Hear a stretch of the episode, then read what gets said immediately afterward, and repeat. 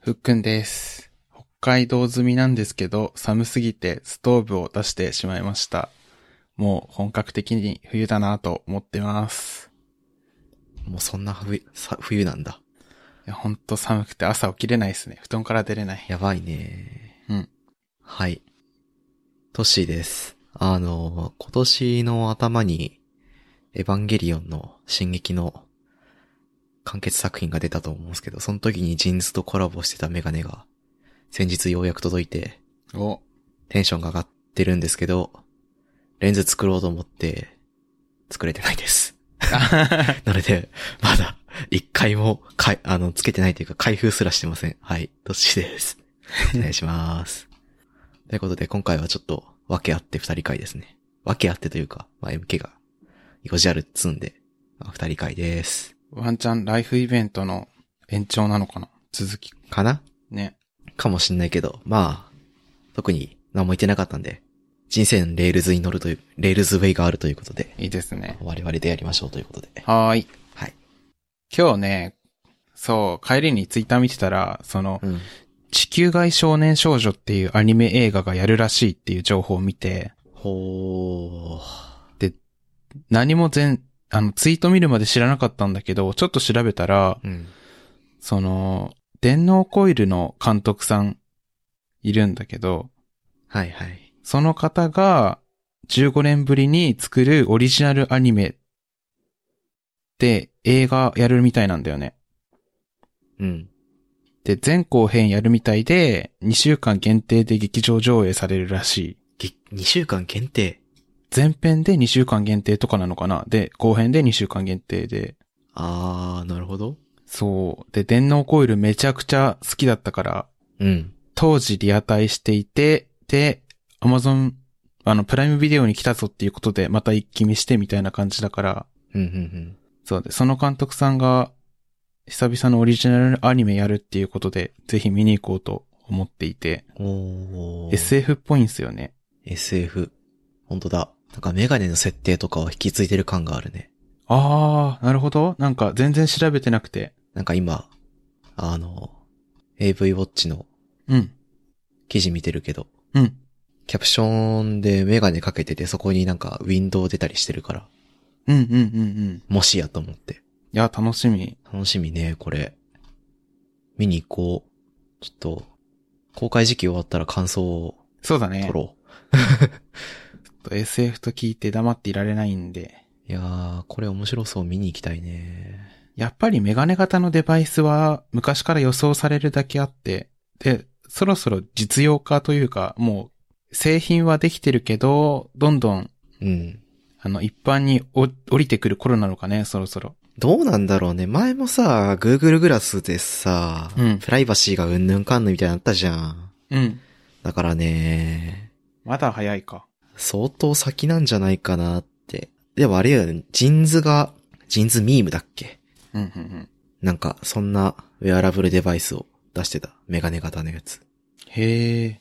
なんかね、あの、メガネのさ、鼻パッドのあたりあるじゃん。あそこら辺にデバイスが埋まってて、うん。そこにもうすべてのデバイスが集約されてて、で、なんか、あれだね、頭の角度とかをセンシングして、なんか姿勢悪いぞとか、へえっ。ていうことをやってくれるらしい。そこに集まってるの知らなかった。なんか、鶴のところにくっついてるみたいなイメージだった。あ、なんかね、うん。ツールのところになんかでかい、なんかツールがめちゃめちゃ太くなっててさ、うん。で、耳元になんか骨伝導なのかなんかわかんないけどスピーカーみたいなのがあって、うん。で、なんか、ね、いろんなところにセンサーがついててみたいなの想像してたけど、もうね、全部ね、鼻パッドのところにユニットとして入ってるらしいですよ。おー新しい。そう。だから、なんかそいつさえ乗せ替えれば自分のデバイスが違う見た目にもなるっていう。うん、うん、うん。フレームが変わるんでね。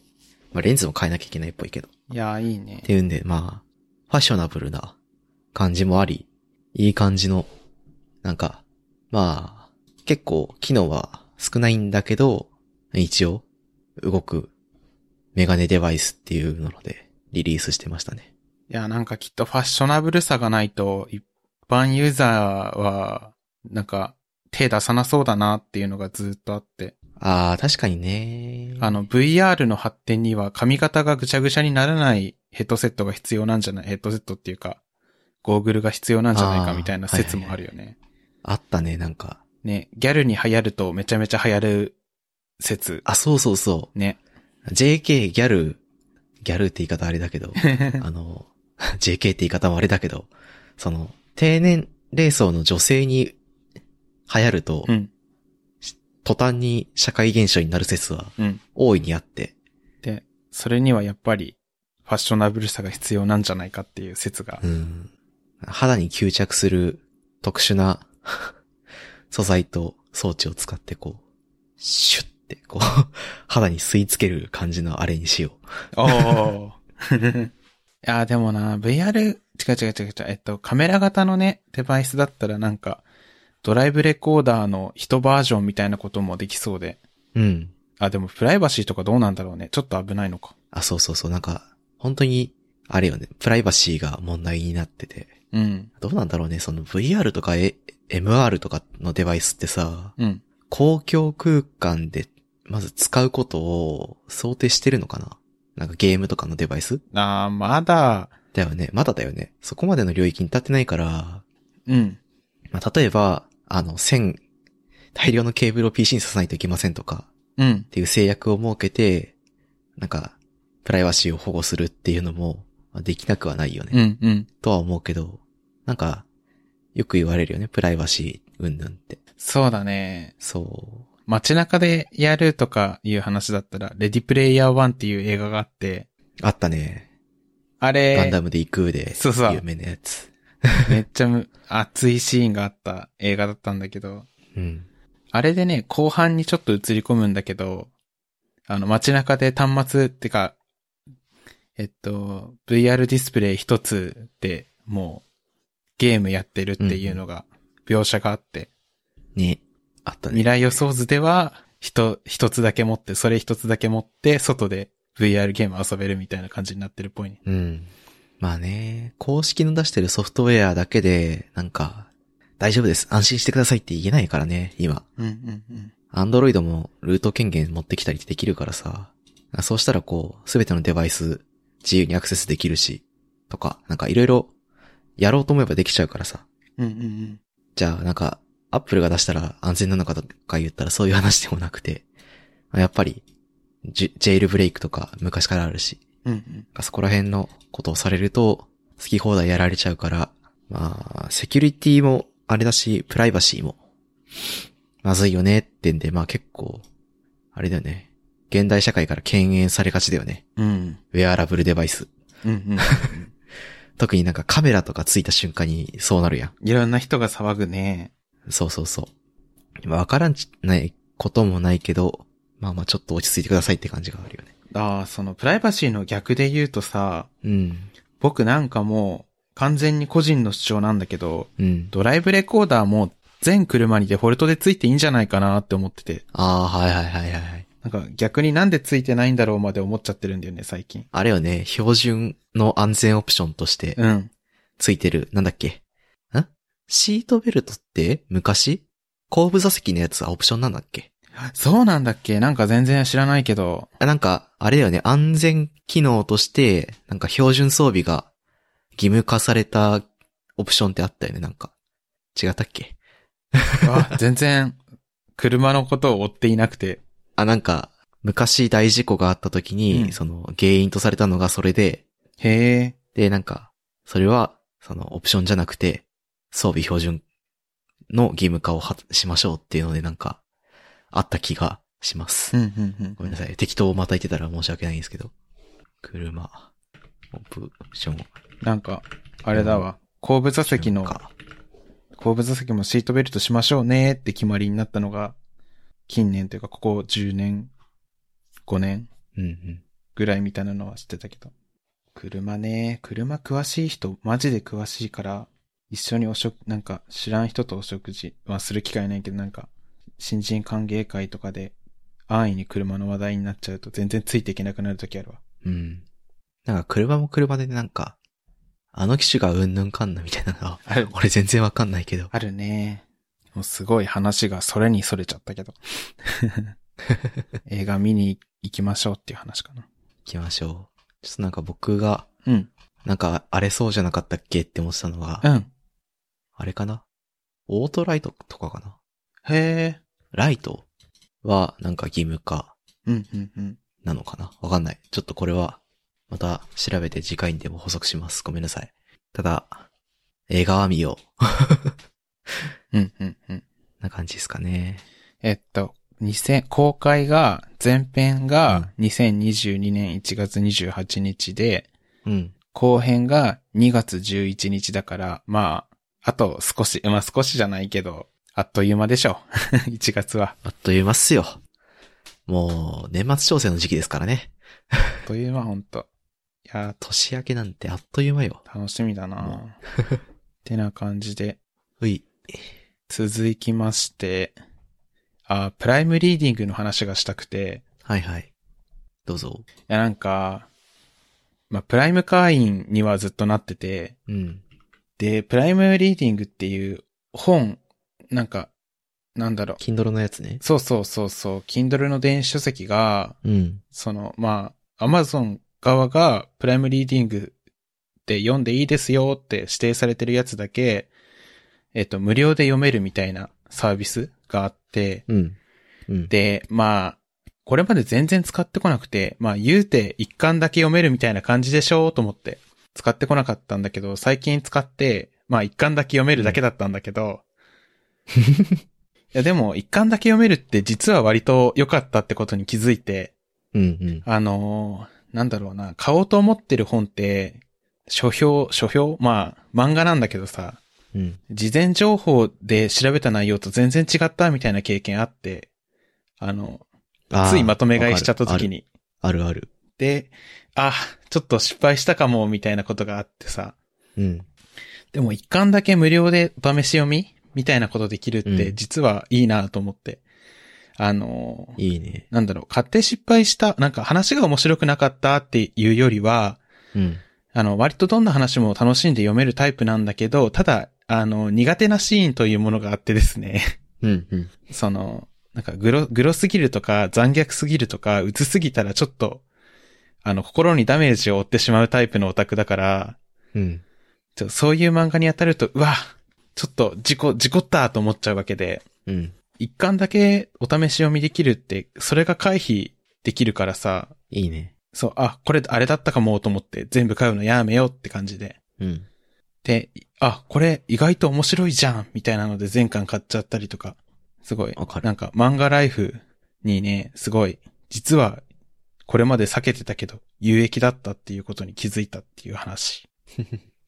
いいね。いや、僕もね、実はプライムリーディングちょいちょい使ってて、はいはいはい。あの、グラップラーバキ3巻まで読めたりとか、 バキ道とかね、まあ、たまに、チラッと見て読んでる うんうんの。と、なんかこれはね、僕の青春を思い出す、いいなーって思ったやつなんですけど、うん。金色の合集、あるじゃないですか。あるね。あれの完全版っていうのが出てて、うん。あれがね、結構中盤ぐらいまで、あ、そうなのえー、っと、えー、っと、唐、うんなんだっけ、千年島だっけ百年島だっけ千年なとん。か、えー、っと、有名なやつ、ビクトリームっていうのが、 ビクトリームってキャラが出てくるはいはいはい。あたりの話まで、なんか無料で読めるようになってへて、え。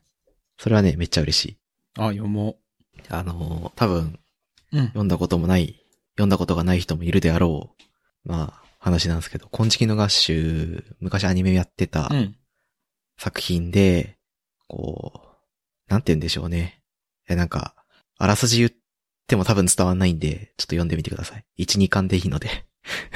プライム会員の方は無料で読めちまうって感じで。そうですね。まあ、ファンタジーなバトルものなんですけど、まあ、結構、その、まあバトルの描写も楽しめつつ、話がたまに重くなったりして、 まあ、ストーリーの重厚感もあって楽しめると思うので、ぜひ、ちょっと何を言っても、つなんか、うまく説明できる気がしないので、こう作品に説明してもらうことにします。うんうん。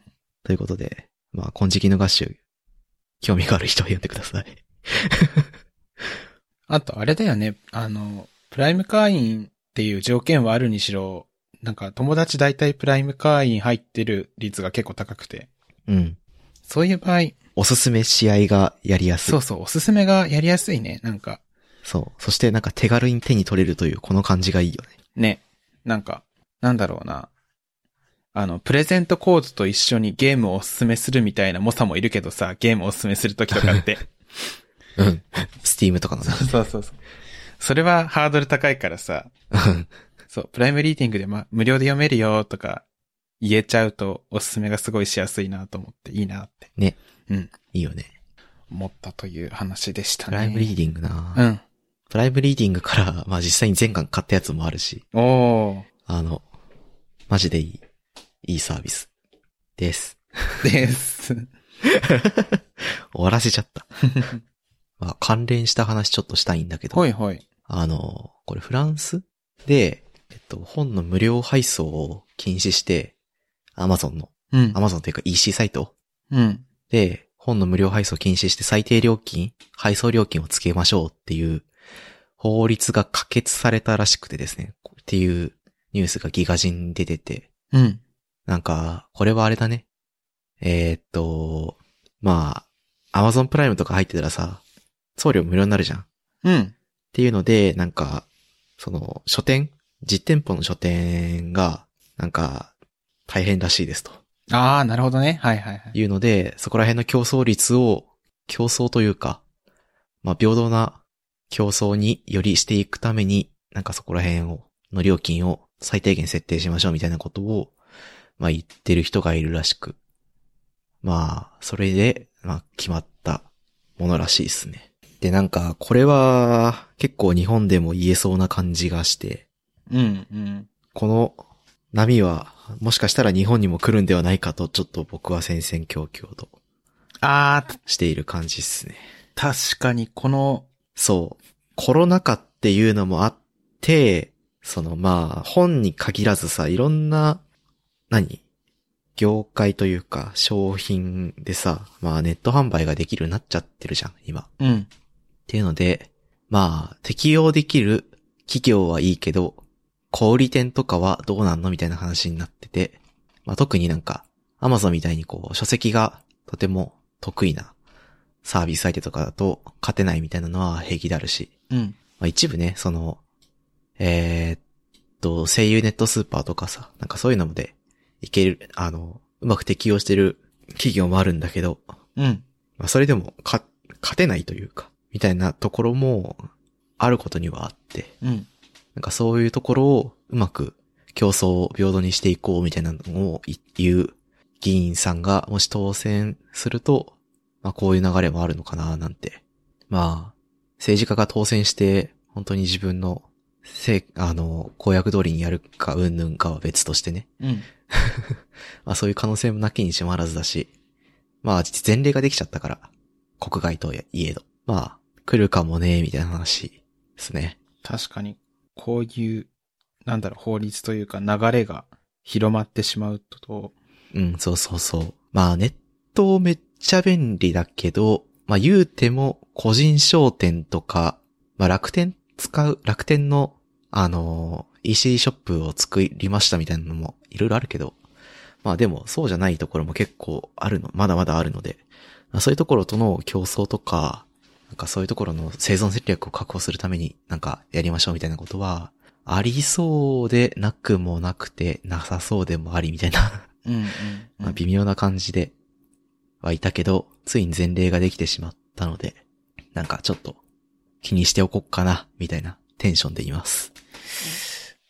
そうね、どうなんだろうな。まあ、僕は物理本も結構好きなんですけどね。そうだね。あの、電子書籍か紙の本か戦争みたいな、その論争みたいなのもあるけど、前やったしね。ちょっとだけ。そうだね。あの、うん。最近いい言葉を見つけて、うん。あの、本、紙の本には紙の本でしかできない所作があるよねっていう言い方がすごいしっくりきて。あのーちょっとわかりにくい話をすると、うん。サイコパスっていうアニメ作品に出てきた牧島翔吾というキャラクター も、うん。なんかそんなことを言っていたね。言ってたねなんか、えーっと、あれはね、誰だっけ誰かの SF 小説を読むといいよって、うん。えーっと、ま、会話で言うんですよね。うん。そのマキシマが。で、相手のキャラクターが、じゃあ、電子版で落として読んでみますよって、なんかもうフリーで落ちてますよね、みたいな話をしたときに、うん。なんかそういうことを紙の本で読んだ方がいいよ、みたいなことを少しだけさらっと言う、みたいなことがあって。あったね。そうそうそう。なんか、でもあの感覚はわかるね。その自分の調子のチューニングみたいなうん。のはめちゃめちゃわかる。なんか、サイコパスの話だと、紙の本を読みなよっていう名言としてのうん。勢いが残りすぎて理由何だったか忘れちゃった。えーっと、なんか、そのページをめくる速度とか、その紙の上の文字を目で追っていって、それをこう、咀嚼して理解していくじゃん。うん。なんかその時の調子とかスピードとかで、なんか自分は今どういう精神状態なのかを把握して、まあその日のパフォーマンスをこうどう持っていくかをこう調節できるから、紙の方がいいんだみたいな主張を確かしていた気がする。ああ、なるほどね。うん。なんか物理的なものに触れることによって自分の感覚をチューニングするんだみたいなうんうんうん。ことを、なんか、公爵垂れておりましたな。いや、そうだね。うん。あ実際合ってるうし、ん。わかる。めっちゃわかる。うんうんうん。なんか、髪ペラペラめくってて、あー、なんか、なんか目滑んな、みたいな日もあれば、うん今日なんかちゃんと本読めてるな、みたいな時もあるし、ああ、確かに。そう。なんか電子書籍だと、まあ、ある、あるっちゃあるんだけど、なんかね、なんか感覚違うんだよね。そうだね。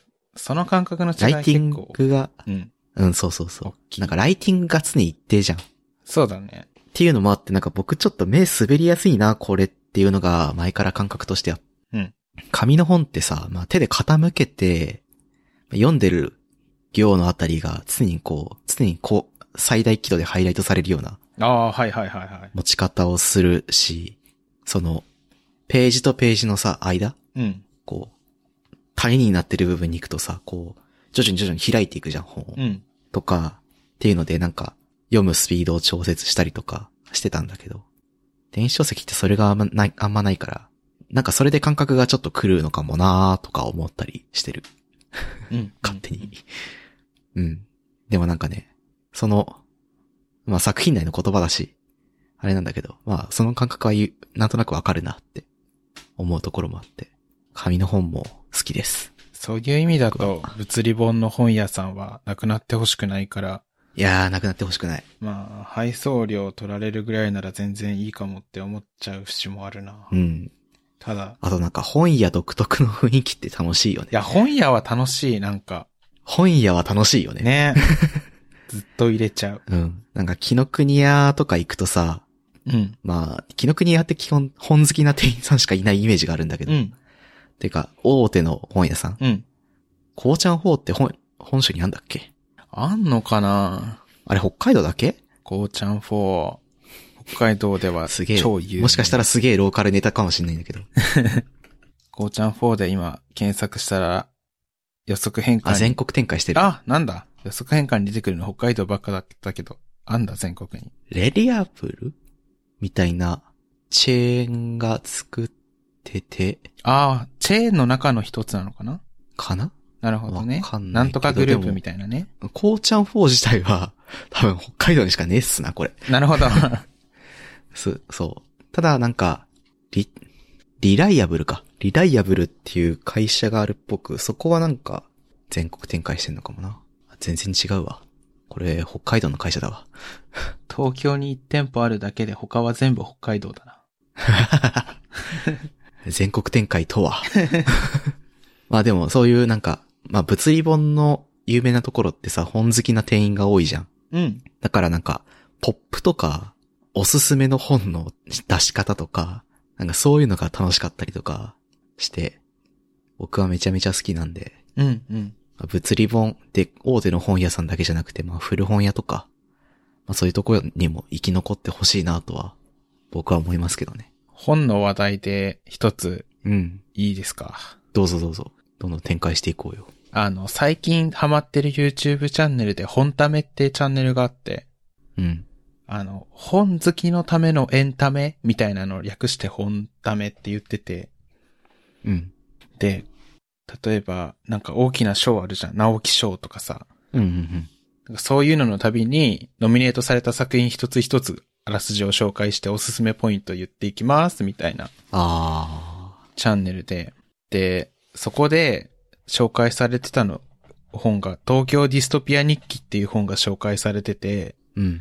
で、あの、まだぜ、あの、読んでないんだけど、うん。その、どういう内容かっていうと、その、小説家の桜庭和樹さんっていう人が、えっと、日記書いたんだよね。うんうん。日記形式で、えーっと、2020年の1月から1年間の、その、あの、コロナが流行って、最初は、うん。へえ、なんか流行り病みたいなのが、地味、なんか、巷で流行ってるらしいぞっていう空気感から、うん。おっと、これはただ事じゃないみたいだ。おっと、ロックダウンだとみたいな感じで、どんどん、なんだろう、言うなれば東京がディストピア味を増してくる様子を、うん。あの、なんだろうな、小説家の人の文章力で日記として書かれてるっていうのが発売されていて、へー。そうそうそうそう。それで、あの、その本の中で説明があるんだけど、その歴史っていうのにはさ、うん。あの、正しい史実と書いて政治。うん。まあ、これは国家による歴史っていうのと、それと比較でね、えっと、なんて読むの廃止っていう、うん。あの、庶民の日々の歴史っていう意味で廃止ってあるんだよね。うん。で、東京ディストピア日記は廃止になるんじゃないかって、その、100年後、200年後。ヤシ。そう、ころ、ヤシって読むのかなやしかな。あー、でも廃止でもいいと思う。いいということらまあしい、。やし廃止。まあ、そういう意味で、あの、正確な歴史じゃなくて民間伝承みたいな感じでさ。なんか、あれよね、ミクロな視点とマクロな視点どっちなのかみたいなそうそうそうそう。ことなのかなそう。で、めちゃめちゃ、絶対おもろいやんって思って、うん。今読むのが良さそうだし、10年後に読んでも面白そうだなと思っちゃって。あー、そうだね。確かに。今はもう、なんていうの、もう短すぎて、あの、うん。なんか、時間経過、この本大事そうだね。そうだね。あと、読む人が誰なのか。うん。その、まあ、僕らみたいな、ね、一般の人なのか、うん。コロナにかかった人なのか、医療従事者なのか、ああ、誰が読むかによってなんか、いろいろ見方が変わりそうな本だなと思った。そうだね。うん。で、その、廃止っていうのを知って、ちょっと思ったことがあって、うん。あの、僕らのポッドキャストも、いわゆる音声で言う、音声版の廃止になるんじゃないかな、みたいな。あー、まあ確かに。あの、 結構時事ネタ最近扱っていってるしね。そう そう。しかも、あの、ちょうどコロナ流行り出しぐらいからずーっと一週間一回投稿を続けてて、みたいな。うん。確かに。最近こんな感じだよね、みたいなのを、すごいもうありのまま、そのままの言葉で 喋ってる から。実は、なんちゃらかんちゃら言ってます ね。確かそうそうそう。に。毎度。ワンチャン貴重な歴史の一節うんうんうん。の可能性はあると思った。確かに。確かにな。ね。我々、テック系ポッドキャストとして名を連ねてるはずだけど、生活の話しかしてないから な。ね。たまに僕と MK の時にレールズの話とかうん。するだけで、それ以外の時、アニメの話と日常の話をメインでやってるからな。ね。確かに。あ、でも、そうね。僕らの、ポッドキャストは、まあ民間人がやってるから、うん。廃止にしかならないんだろうけそど。うなり得ないもんね。、まあでもそれでも、 そう。なんか、じゃあ、20年、30年後に、このインターネットに上がってる僕らの音声聞いた時に、その時のに生きてる人間どう思うんでしょうかみたいなのはうん。めっちゃ気になるね。そうだね。そう。なんか、別に、ね、まあ聞いてほしいんだけど、あなんか僕のはテンションとしては、うん。聞いてほしいんだけど、なんか誰に聞かれなくても、うん。なんか、2、30年後にちょっと聞き直して、ああ、あの時こうだったなって、酒の魚になるくらいだったらいいなってうん。うん。いうテンションで、まあ、やってたりするので、もちろんたくさん聞いてくれたら嬉しいんですけど、うん。聞くなって話じゃなくてね。うん。そうそうそう。だから、なんか、まあ、そういう記録になってるっちゃなってるで、いいなって思うし、なんか、そういう意味でも、週1更新って、まあ、なかなか大変なこともあったりするけど、うんその予定合わないとか、うん。リリース大変でしたみたいなそうだね。このの週はリリあーっスたりするけ大変どでみたい、なそうそうそうそう。まあでも、価値が出るかもしれないね。そうだね。ゆるふわポッドキャスト。大丈夫かなゆるふわポッドキャストっていう名前 で。東京ディストピアポッドキャストにした方がいいのかな東京ディストピアポッドキャストは、我々北海道出身三の若手エンジニア3人が、 日常のことについて話しますみたいな、表しになるのかな。もうゆるふわとは似ても似つかない。えーゆるふわとは似ても似つかぬ、激しいタイトルになるからな。攻撃力高そう。しかも一人は東京、全く関係ないところに住んでるし。ストーブ出してきたって言っちゃったよ。そう。あ、でも、あれよね。うん。廃止ですよね。廃止だよね、これはね。廃止僕でらすがやね、ってこれるのは。は廃止です。そう。よろしくお願いし明確に廃止ま。ですね。 なんか、その時のね、ソフトウェア界隈、エンジニアリング界隈のことを、まあ、ちょっとずつ記録されていってるかあ、ら。確かに確かに。少しずつ少しずそうつ。まあ、MK は職歴も重ねていってるしね。確 かに。MK 一番、なんだろう。歴史重ねてってるね、このポッドキ歴ャ史ストとと重もに。ねてってるね、このポッドキャスト内で。ね。 まあ、に、2回転職をして、結婚報告をして、すごいな結。婚します報告をしたことを報告して、うんうんうん。とか、まあ、いろいろあるね。ね。すごい。こ今後も、我々も報告していかなけれねば。随時報告していきましょまあ、人生まだ戸口に立ったばっかりなので、う。ね、これからよ。おそ らく、この日本社会においてはね、そうだね。平均寿命は伸びてる。この社会にお平いて。均寿命で、基準でいくと、まあ、戸口に立ったばっかりなので、まあまあ、うんうんうん。まだまだ、人生まだまだこれからだなので。 あれだけどね。ねあー、でもこの本面白そうだね。え。ね。僕も買って読んでみようかな。なんだろ紙で持っておきたい、こう。れ。ね、普段技術書とし、とかと向き合ってる我々ですが、読み物も結う構んエッ、セイ。ね、読んでいきたいんですよ。まあ、エッセイはね、あんま読まないですね。ね。 たまに読むそとうなんか面白いよね、読み物として。おもろい、おもろい。うんうんうんうん。僕も最近ちょっと気になって、なんか岩波から出てる生物から見た世界とかはいはい、はい。っていう。本を読んだりしてはいるんですけど、なんかたまに見るとああいうの面白いですよね。うんでまあ、20分ぐらい本の話題を話したわけだけうん。ど、おーまあ、そろそろいい時間になりつつありますね。そうですね。ここいらで締めまっか。締めまっか。では、他に話したいことはありまっか。もう今日はここら辺にしときまっか。おいっす。そうしま っか。ここまで聞いていただいた皆さんありがとうございました。番組内で話した話題のリストやリンクは、ゆるふわ .com スラッシュえー108にあります。番組に関するご意見ご感想は、ツイッターハッシュタグ、シャープゆるふわでツイートお願いします。面白い、応援したいと思っていただけた場合は、ウェブサイトのペイトレオンボタンからサポータープログラムに登録していただけると嬉しいです。それでは、ふっくん、とっしーでした。ありがとうございました。ありがとうございました。 And now, a short commercial break. 現在エンジニアの採用にお困りではないですか候補者とのマッチ率を高めたい辞退率を下げたいという課題がある場合ポッドキャストの活用がおすすめです音声だからこそ伝えられる深い情報で候補者の興味関心を高めることができます株式会社ピトパでは企業の採用広報に役立つポッドキャスト作りをサポートしています気になる方はカタカナでピトパと検索し X またはホームページのお問い合わせよりご連絡ください。